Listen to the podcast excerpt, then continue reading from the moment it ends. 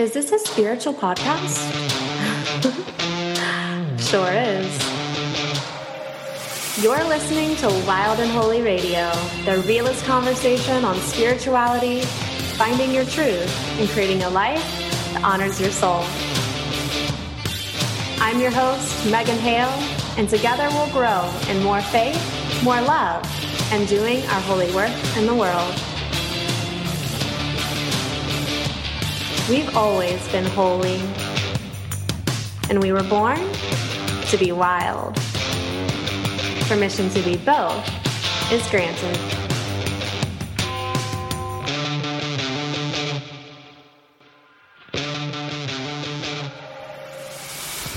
This episode is sponsored by Honey and Sage Co., a women's wellness subscription care package and apothecary who believe in holy wellness and self care is sacred.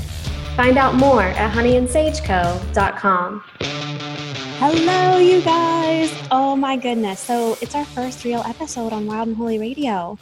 This is our first official start on this new journey that we're on and i am super excited for our today, for today's guest it was a personal privilege and honor to share space with him and if i'm introducing you to him for the first time that's super cool because this guy has made a very big impact in my life spiritually, and I'm excited to share our conversation with you today. But before we get into that, I just wanted to say a special thank you. If you are coming over from the Enoughness Revolution, you have a special place in my heart because you've been on this journey with me for a while now. And the fact that you're with me on this new adventure means something very important to me. So I just wanted to make sure that I'm saying hello. I see you Thank you so much. And we uh, have one hell of a ride in front of us that I'm just so excited about. So, woohoo, we're doing this. And if you're new here, that means something very, very important to me as well. We're just now meeting each other. So, this is going to be a brand new relationship for both of us. And I'm hoping that these episodes will give you a great glimpse of, into who I am and what I'm most passionate about and bring you on this beautiful journey that is wild and holy you know, the concept of wild and holy is so many things for me. But more than anything, it's about helping others find their truth, to live it, and create lives honor their souls. I am passionate about being my fullest expression, of others being their fullest expression, and each of us doing our holy work in the world. I think that's what we are we are destined to do. I think that's about self-actualization, but more importantly, I think that's what God wants for us, for us to be who we are and to make our impact. So, if these are topics that excite you, I know you're going to love everything that Wild and Holy talks about and has to offer. So, welcome to the journey and this community and this conversation. So, today I'm interviewing somebody who's important to me because he's impacted my life a great deal in a very short amount of time. I'm talking to Rob Bell. And if you aren't familiar with Rob, he's authored 10 books, including the New York Times bestsellers What We Talk About When We Talk About God the Zimzum of Love, Love Wins, and his newest book, What is the Bible, which we're talking about today. He's been profiled in The New Yorker, toured with Oprah. You've probably seen him on Super Soul Sunday. And in 2011, Time magazine named him one of the 100 most influential people in the world. Now, his podcast, which I rave about all the time, is called The Robcast. You have to go check it out. It was named iTunes Best of 2015. That's actually how I found Rob, and it opened me up to a whole new world of understanding God, of understanding the Bible. His wisdom series in particular is just, whew, so good. You have to go check it out. He has a regular show at Largo, which is the legendary comedy and music club in LA, where he lives with his wife, Kristen, and their three kids. Now, this is something that you might not know. Today's interview was actually live. I did it via Facebook Live, so it has a video component. And this was a totally new format for me. So I will be interested and curious to hear if you like this format, if you want to see more of this format on the show, because I'd be happy and willing and totally stoked to do more of those. But I need to hear from you first. So take a listen to this amazing conversation and then go leave a comment on my site right below this episode and tell me if you like the format so I'll know to do more of them. So without further ado, you guys, we're talking to Rob Bell. Let's get into it, shall we? Here's Rob. Welcome to Wild and Holy Radio, everybody. I am so excited to be here with my next guest, or actually my first guest for season one, the none other than Rob Bell. Rob, I am so excited that you're here with me today. It's great to be with you. I'm so glad. You know, reading What is the Bible has been such a transformational book for me. It has given me such a different perspective on understanding scripture, of understanding Jesus, and really exploring the faith in which I was raised, which is Christianity, through this new and refreshing lens. I mean, there are so many great pieces to this book. I honestly don't even know where to dive in. Right. okay. so, I was watching a Facebook Live of yours the other day, and you, you mentioned this in the book, where in the old school days of reading scrolls of the Torah, this was actually the beginning point of conversation around scripture and how we interpret it. And it actually opened up dialogue. And somewhere along the yes. line, somewhere along the line, um, the Bible has kind of been this ending point of discussion. And I see your yeah, right. book as reopening this and encouraging us to discern and to discuss and to probe and to talk about. So, my first question to you is how did we get away from this tradition of discerning and talking about this stuff? Well, um, for many people, when they talk about faith or spirituality, they're talking about comfort and security. Mm-hmm. They're talking about strong boundaries. They're talking about keeping things safe, secure, and known. So all energies then are spent protecting us from outside ideas or other people or that sort of thing. Um, but faith, any authentic, robust spirituality is about the discovery. It's about the hunt. It's about the wrestling. Um, the word Israel means struggle. So hmm. even the fact that the Bible is a story of this tribe called Israel, and the word Israel means struggle, is everything in your life and, and your listener's life, everything that matters involves some element of sweat and struggle. Um, Absolutely. It costs, sacrifice, doing the reps, discipline, postpone gratification. This is all central to the actual stuff of life. So, um, for a lot of people, the way that they were taught these things, or there's somebody somewhere who has the answers and they give you the answers, and then you just sort of, I guess you're just supposed to do them. But that doesn't actually sustain or, or endure because unless you've wrestled with it and come to it yourself, you're you're just passing along things that you were handed. Um, and so, in some senses, it's it's important to grow up, and growing up spiritually means you take responsibility. Yeah. And a lot of religious systems were actually not about people taking responsibility. They were about somebody else doing that work for you. Um, so yeah, I'm trying. I am. I am. I have in all my work. Um, I just love the idea that Jesus is asked lots of questions, lots and lots of questions. I think he answers two of them in the Gospels. Otherwise, he responds with a question. Yeah. So what's interesting is the Jesus movement um, Jesus says, How do you read it? How did you interpret it? What do you think? Who do you say I am? So, what's fascinating is the Christian movement has often been thought of as brainwashing people, and the Jesus movement has often been like, well, you just just take the answers. But actually, Jesus, the one thing Jesus didn't do was brainwashing. Mm. It was all you're going to have to wrestle with this and own it for yourself. Yeah this is groundbreaking. I mean, it really is. And I guess let me kind of share a little bit of my perspective of where I'm coming from. I'm one of those people that you talk about in your book and you've mentioned on the podcast about never reading the Bible, but totally writing it off because of how it was used. Like, and I felt yeah. kind of hurt by it, you know? Right. So reading this, your book in particular has really it's almost reclaimed this book for me and that it is open oh, to wow. interpretation and the thing that I think is most beautiful about this is I've had such a strong hunger of getting to know who Jesus was, not who somebody told me he was, but who yeah. he actually was and what he stood for. And the yeah. really cool thing about this is that the more I learn about Jesus, he was a disruptor. He encouraged us to really think about this stuff. Yeah. And I've always kind of lived a little bit on the edges of never really wanting to follow the rules. I've never just believed something because somebody told me to. And here I come find Jesus who's oh my gosh, are we are we alike? Is there like a, a place for me here? it might be the single greatest lie in at least in in the ways people think about spirituality that somehow the the Jesus, which for many people is simply the Christian world, um, its origins are in subversion mm. and the margins and the edges and uh, speaking truth to power and raging against the machine. And the, the Jesus movement was birthed exactly like you're saying. So the idea that for many people, the Christian movement is uh, right wing Republican, Fox News, American flag waving is such a misreading and misunderstanding. And uh, that, that's really thrilling to me that like you're realizing, wait, I was not told the truth here. well, the election excited a lot of that for me because I saw this agenda being pushed using the cloak of Christianity right to make right, it right. right.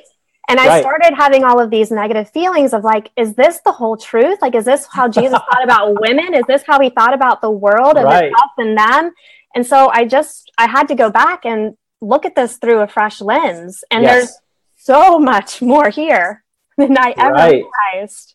Right, right. And you, and, and I, I love it how you say, like, was I being taught the truth? Um, there's the, these prophets who, like Isaiah is a book in the in the Old Testament, also called the Hebrew Scriptures, and Isaiah writes in exile. So the city of Jerusalem has been destroyed; these people have been hauled away, and in exile they begin to imagine a better future. And they've been conquered by a global military superpower, the Babylonians. So the context of the book of Isaiah is if we ever could come home, how would we, if we got like a second chance, if we if we could start over with a clean slate how would we do it? And so isaiah has this vision of a new way of being and caring for the poor and living at peace. And one of his big things is nonviolence. And that's where the beating um, beating your swords into plowshares comes from this mm-hmm. idea of weapons of war um, going back to what you said when george bush announced that we had won the war in iraq and remember he landed on the aircraft carrier yeah. He quoted from the book of Isaiah. So the book of Isaiah is people imagining a new future when there wouldn't be violence because they had been on the receiving end of violence from a, a global military superpower. So when George Bush, God bless him, lands on an aircraft carrier and announces victory of a global military superpower over a small Middle Eastern minority of people, and quotes the book of Isaiah, it's we are officially flying upside down. You know what I mean? I imagine, like, I mean, you have such a depth of knowledge and expertise on the Bible. I mean, it's so apparent to me, and just listening to your podcast has been uh, like honey for me. So I oh, imagine good. you experience a lot of the things that go on, and you're just kind of chuck like you have to laugh at yourself of like, this is so backwards. What? what yeah, yeah, and it does. Honestly, thinking about this new book, there is a sort of injustice to how people understand the Bible. There is some, I don't know, you know, like you you get like angry and hopefully a redeeming sort of way. People so misunderstand what the Bible is. Um, I have completely misunderstood what the Bible they, is. Yeah, so I've I've I've realized in doing interviews about this book how much of what I'm doing is it's like a setting the record straight. Like, no, I, I don't, whatever you believe, whatever, that's fine. But at least don't so completely miss what these ancient, this ancient library is. Yeah, that's very. I agree. Well, it's funny that you mentioned um, George W. and this because one of the chapters of the book, you talk about how these people were claiming God told me to do this or God, but that was the old school of thought of back well, in your times and you had gods and you're conquering people in the name of God. Yeah, yeah, yeah, yeah. That the Bible reflects the this is how people saw things. Yeah. So you have to read it and just let it be what it is. People saw the world this way. Um, and there's sort of a why would I ever read a book one of the big complaints about the Bible. Why would I ever read a book where people go in and slaughter a village in the name of their God? Well, first off, the book reflects how people saw the world. It also, as the book progresses, speaks with great critique of that sort of understanding. So it's even the understanding of the understanding of what God even is is evolving as the Bible progresses. Yeah. And each of us are evolving and growing. So actually the Bible as a whole simply is like a large version of how any of us are. There are earlier parts in our life where we're like, oh my word, that's so embarrassing. oh my word, I was so back. I was so stuck. Um, yeah, but we don't immediately say everything that happened in your life. We don't just, we don't just like, well, we don't look at any pictures. We don't care about whatever. We just embrace, yeah, you were there and now you're here and human beings were there and now we're here. Yeah, and can we talk about like the way that you humanize the Bible? Because this is one of the themes that you, you, really promote throughout the book that it was written by humans about their human experience. And for some weird reason, Rob, like I never thought about it that way. And it's so right. obvious now. well, I, and it's interesting, like if I'll do a Q&A, the number of people who need to say things about the Bible that it's divine, that it's inspired, that it's God's word, that it's inerrant. That there's all these language that religious people use, which is interesting. This tremendous need for people, but when you ask them what they even mean by that, they've literally invented words that they then need to use for this book.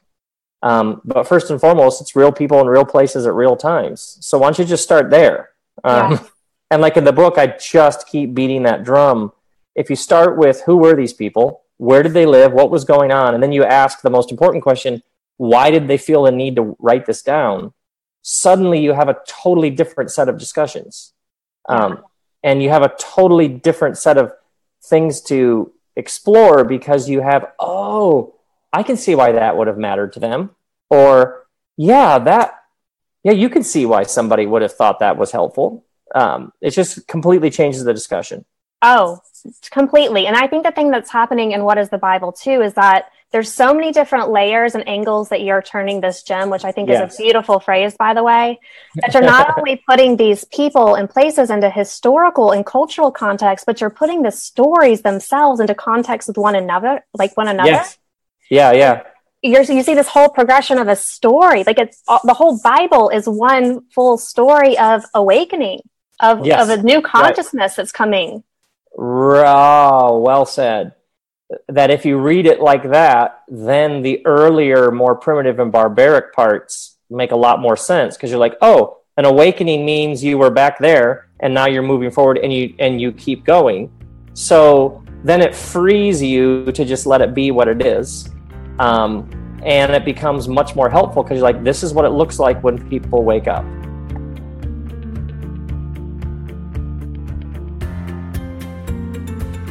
This episode is sponsored by Honey and Sage Co. You guys, I just received my first subscription box and I am blown away by the quality of products they included. Not only does Honey and Sage Co. create their own apothecary products, but they also source from all of these other amazing goodies to create this really well rounded wellness package. My favorite thing that I received was their Focused Intentions Aura Mist. I've literally used it five times already today, and I have a feeling that this is going to be my latest obsession.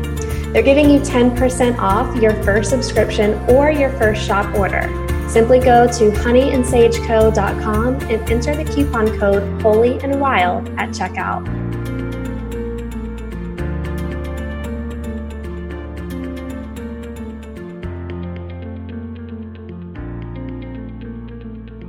and that's helpful and that's to me the, the number one because for many people like why would you even bother with a book well this is a this is a massive library of books about what it looks like when human beings wake up.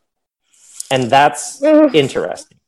So that's interesting, interesting. yes. So all the people like what what relevance would that have? We need to be talking about whatever. Yeah. Yeah that's why it's important. Because the more you understand about how people wake up, the more then insight you have into how people wake up today. Because human beings think, have been fairly consistent. Oh, but it also shows the danger, I think, in taking one piece of the Bible and using that as as a truth without yes. any other context around it.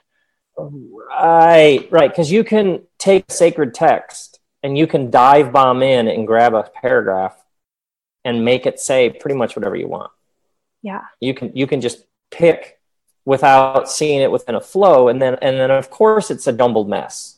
Yeah. Yeah, obviously. Yeah. So there's this beautiful part in the book, and I, I hope that everybody reads this chapter specifically because you talk about how the Bible constantly reminds you of who you are. And I've never First of all, the phrase I am, I think, is one of the most powerful phrases in, in our language. Mm-hmm. And for the Bible to constantly remind us of who we are, first and foremost, of what we're deserving of, of God's grace. Yeah, yeah, yeah. I mean, yeah, yeah, yeah. And then the sinner part comes after that. And I've always experienced yeah. it like reverse. So I feel like right. growing up, I over identified right. with the sinner and under identified with yeah. who I am. Yes. Yes. Major, yes, major yes. paradigm shift for me there.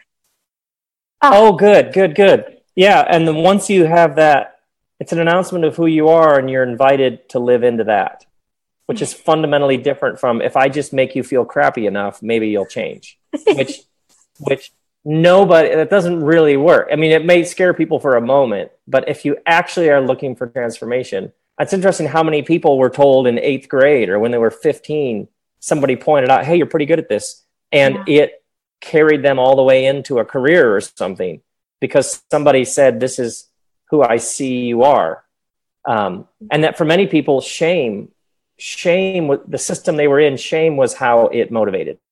If yeah. I can just make you feel bad enough, you'll change your behavior. Um, but even you think about the early, like the Bible begins with blessing and favor. Human beings bearing the divine image. That's actually where the story starts. Um, and they've also, there's all this interesting analysis about if you, and like this phrase, uh, original sin came in much, much later in the human story. If you can convince people that they are first and foremost bad, it's much easier to control them. And um, there's all this interesting, if you're a political ruler, if people believe that they are fundamentally sinners, first and foremost, they're much more likely to look to somebody else for guidance but if they believe that goodness and truth resides with them as a whole, they'll be much less likely to go along with um, a barbaric or cruel dictator. But these ideas have real consequences in the world. Um, oh, and yes. also, in my experience, when you begin with who you are first and foremost, then those people, in my experience, are much more likely to take responsibility when they do make a mess of things because mm. their identity isn't on the line. Um, but if you have first and foremost, I'm a sinner, I'm a sinner, and then you wrong somebody, um, my experience, people are much less likely to actually make amends because, oh man, if I actually acknowledge this, the whole thing might might collapse. As opposed to, uh, yes, I did this, and now I take full I take full responsibility. I make amends yeah, these mm-hmm. ideas have serious implications for how people live. Oh, mm-hmm. and not only that, but even how you view God. Um, if you view Absolutely. God through this wrathful lens, yes. and right. you know, going back to this this piece in particular about the worthiness versus sin, I think it's such a blueprint for how we relate to ourselves. Because how many of us try and shame ourselves yes. in, into change, versus reminding ourselves of who right. we are and what we're worthy of. And oh my goodness, that changes yep. like, into such a compassionate voice. Mm. Yes. And think about how many, I mean, starting with Disney, think about how many stories are about somebody who's a prince or a princess, but no one knows. Yeah. And their true identity gets revealed. And it turns out they actually are, they actually do belong. Um, yeah we've been telling ourselves this story about secret identity, about true self. Um, like these stories, they touch a nerve for some very particular reasons. Uh, and yeah, and, and that's actually takes you into reading the Bible. You begin to read the Bible at this level, and you begin to realize the profound statements that's making about human nature and how we grow oh, yeah. and how we change. I mean, I just even think looking at Jesus's life and what he was teaching and what he stood for, like there was a, a verse that popped up at me, and I was having a discussion with my mom. We, we come from very different perspectives, but the verse that popped up was from John uh, chapter 14, verse 6, where Jesus says, I am the way and the truth and the life. No one comes to the Father except through me. And I had this idea. I was like, what if what Jesus is saying is that you get to God through this path that I'm laying out for you that I'm that I'm modeling to you. And it just was a subtle nuance that I it opened up a whole new perspective of this verse. Yes. So it was just He's so, probably yes. I love that. I love it. so here's something I have a personal question about. So after getting to know Jesus and seeing everything that happened in the election, I'm still getting to know Jesus, uh, full discretion. I hope I always am. Um, I had this idea of like, why couldn't Jesus have been a woman? Like, why couldn't there be a feminine role model um, of God for us? And I was just wondering if you had any perspective. I mean, obviously, from a cultural perspective, there's no way Jesus could have been a woman because she probably would have been stoned to death before she could even do anything in the cultural oh. context. but well, how does the divine feminine uh, show up in the Bible? Right, right, right. Because if you don't, you must have the sacred feminine, or you're missing um, half the image uh, of the divine. So it's not surprising to me that Catholics venerate Mary.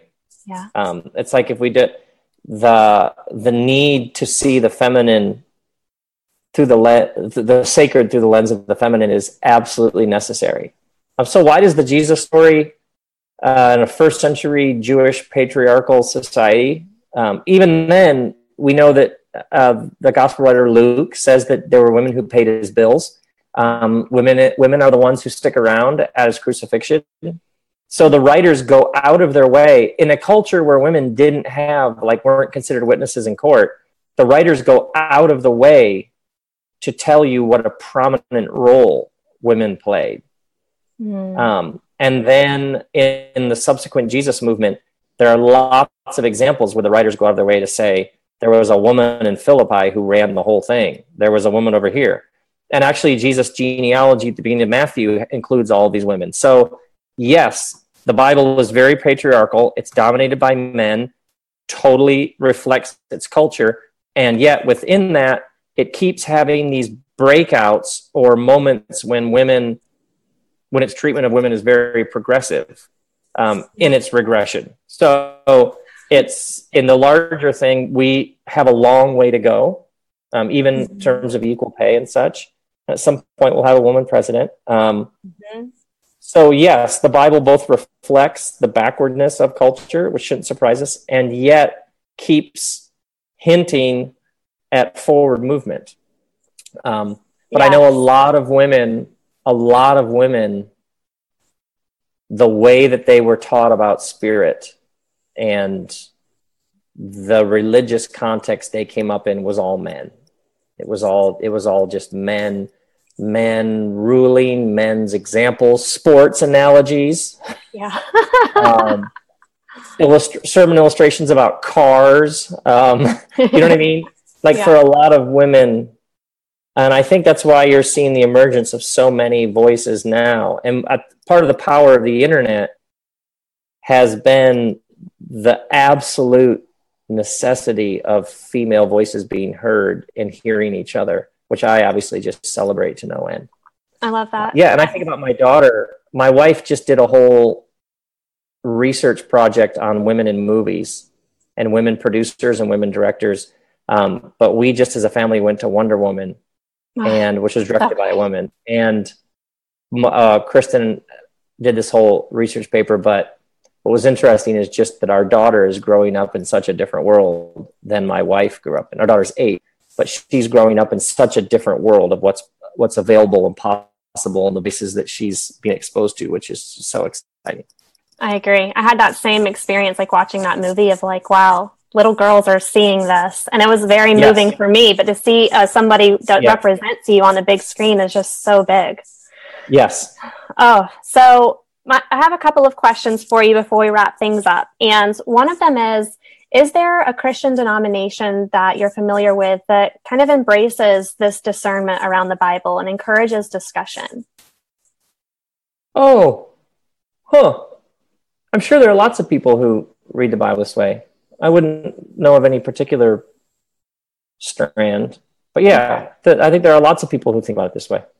Okay, and I'm going to go to a specific page in your book because I've been having a lot of conversations with a lot of my Christian family members, and one, one question keeps on coming up, and I, I don't understand quite the importance of it. So I'm sure you'll have a little bit more background than this.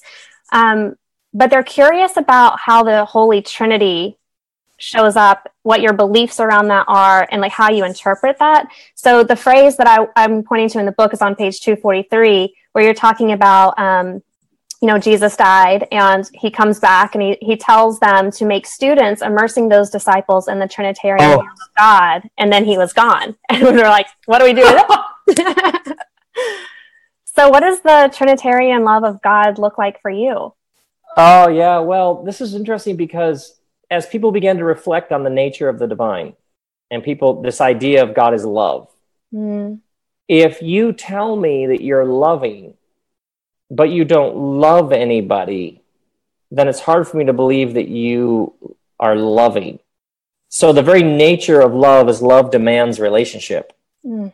So somebody lives all alone on a desert, uh, out in the desert, and has no contact with humans, and says, "I'm very loving." Part of you goes, "I don't know," because the very nature of love is it demands somebody to receive that love and a giving and receiving. So over time, as thinking began to, to, to develop about the nature of the divine, you can see where this idea of the divine must be some sort of community in which love, as opposed to a static, fixed being, the divine must be some sort of energetic community of love. So even right away, the Bible begins. The first mention of God is in the is the Bible begins with in the beginning God created. That the word there is Elohim, Mm-hmm. And that's a plural word. So early, early in the Bible, as early as it gets in the Bible, there are lots of interesting, subtle, complex ways people were trying to describe the nature of reality. And one of the ones they came up with over time was that God is some sort of community of endless giving love. And this idea of Father, Son, and Holy Spirit this idea of God as a community of oneness in which each of the members encircle the other in love. So the early church fathers had this phrase, the perichoresis of God. Choresis is where we get the word choreography, and peri means around. So the, the they called it the divine dance. Mm-hmm. Um, so a lot of people, when they talk about God, what they're referring to is a static being who's somewhere else on a cloud with a long beard, whatever, and that being either does or doesn't intervene in this world. But in the Jesus tradition, God was understood to be this dance, this community of love, this never ending giving and receiving. And then what you do when you give love and receive is you are entering into the dance. So uh, God is the ground of being. And when you live this way, you are lining yourself up with the deepest foundations of reality which is such a different, just a different discussion. So when people say like, how do you prove God or how do you think that, how do you think of God or how do you, just not interesting. That's not that we're now not in a courtroom making an argument. Yeah. Um, we are asking questions about how we believe the universe functions. And that's what we mean by God. It's just a different discussion. So I so Jesus as a first century Jew uses very patriarchal male language, Father, Son, and the Holy Spirit, but I think he is saying uh, go and teach people my way and immerse them in this Trinitarian dance. Yeah. Yeah. It's interesting the people who often talk the most about the Trinity and got have no idea what they're talking about. You know what I mean? Just it's like, been curious that questions come up yeah, so much. Because um, it's interesting how people need it as a doctrinal affirmation. Maybe that's your family who's like, I need to know you believe in the Trinity. Yeah. Um, and how oftentimes the Trinity is like a litmus test for whether or not you're in or you're proper or you're right or something without any of the actual rea- discussion about the point of Trinity, which is that you live in a particular way. So you'll yeah, have a very, you'll have a, you'll have a, a very practice. selfish, you'll have a very selfish person saying, "Oh, I don't know if they believe in Trinity." You know what I mean? Where yeah. it's like, wait, so I think it's less. Uh, it, that's the interesting thing when things get turned into doctrines and dogmas is if they're cut off from the it, the reality you're being invited into, then all you do is just have some intellectual proposition that you either agree to or don't, and then now we have a category for determining who's a heretic and who's not, without the actual reality, which is when you begin to see this world this way. Oh, it's just yeah, it's fantastic. It is. So my last question for you, you mentioned this on one of your lives the other day and it just it touched me so deeply.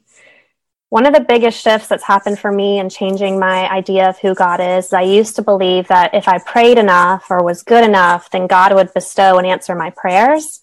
And when my prayers wouldn't be answered, it was like, well, I must uh, not be uh-huh. doing something right, or I must not be doing something well enough, right? Yeah. Maybe there's no hope that God is hearing my prayers. And you said something about how we try and make sense of our struggle. Why is this? Why yeah. do I keep going through this? And you said that struggle is not an intellectual experience, and some struggle yeah. is not meant to be defined or understood. And I would love right. for you to just kind of talk a little bit more about how you view struggle, this human experience of ours in relation to God. Yeah, yeah. Well, a lot of times when people suffer, they run it through the filter of rationalism and logic. Um, and one of the great contributions of the wisdom tradition over the years was pointing out suffering doesn't often doesn't exist in rational categories of analysis. Um, why did this person get cancer? Um, sometimes the problem with the question is, what if you got an answer? you know yeah. what I mean? Um, sometimes people are all hung up on I just don't know why. Yeah, but what would a why look like? Mm-hmm. Why did the car go off the road and hit the tree? Well, um, this exists in other categories than that. And yeah. the problem in the modern age is we've been operating for the past three or four hundred years with the Enlightenment and the birth of scientific method. We've been operating in a modern world that's that's been so deeply in, enmeshed and and obsessed with rational, logical, linear thought that it then applies this one way of knowing things to the whole spectrum of human experience. But some things you need a poem. You don't need a scientist. Some some things you need you need a parable. You don't need data.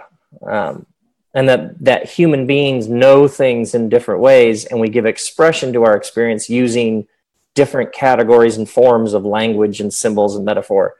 And that part of the problem is we are we are the children of this modern age that built skyscrapers and hospitals and airports and it put 10,000 songs in our pockets with algorithms and mechanical physics and math which is great but it's not the sum total of human experience. So part of it is just saying to people who have grown up in a Google world, um, Google algorithms are wonderful for some of life. But when your friend ODs or your grandparent dies, there isn't an algorithm for that. Yeah. Um, and that's part of the power of the Bible is it is language for that dimension of life that doesn't fit on a spreadsheet and can't be accessed with your five senses. And that's really mm-hmm. important because in some ways we have very smart, sophisticated, modern people who don't, who are very poor in, well, just if, like you were to ask your listeners, what's the best poem that you rely on when somebody close to you dies? Or what's the ritual? What ritual when you pass out of one season and pass into a new season? What's the ritual? What's your go-to ritual? Mm. I don't. I don't know. Uh, right. So for thousands of years, people have understood that life moves in seasons, and if you don't mark those seasons, you might get stuck in one season with. Um, so lots of modern people are stuck living like an old season, but a new season has come, but never marked it, and they're kind of miserable and don't know why. It's because when you rejected all that old prehistoric religion, you also rejected a bunch of things that were really helpful. So, um, oh, do I not know that? yeah. So, so part of it is just helping people. Some of that stuff back there might have actually endured for a reason. And so real maturity isn't just cutting yourself off from everything that came before. Actual substantive maturity is when you can pick through it and go, oh, actually, we should we should keep that one. Um, yeah. We're going to leave all that behind, but we should keep this. Yeah. Yep. I also think that's like where faith comes in of understanding like we're not going to know the answers to all things. Absolutely. But also Absolutely. knowing that we have power to give meaning to our experiences. And Absolutely. if we trust God, that God loves us, that there you go. rooted in that, you know? There you go. Rob Bell, Thank you so much for joining me today. My pleasure. Everyone, please go and get What is the Bible? This book will literally, I mean, I love the title because it's so true. It'll transform the way you think and feel about everything. And it's legit. So I am so, so honored to have you today, Rob. And go and My check pleasure. out the Robcast because that is some good stuff. And we will see you again soon. All right. Grace and peace. Thank you.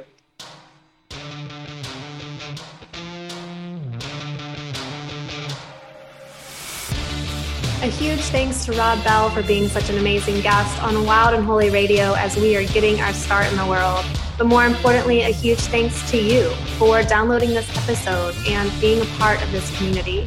It would mean the world to me for you to continue to support Wild and Holy Radio by going to iTunes and leaving a quick review.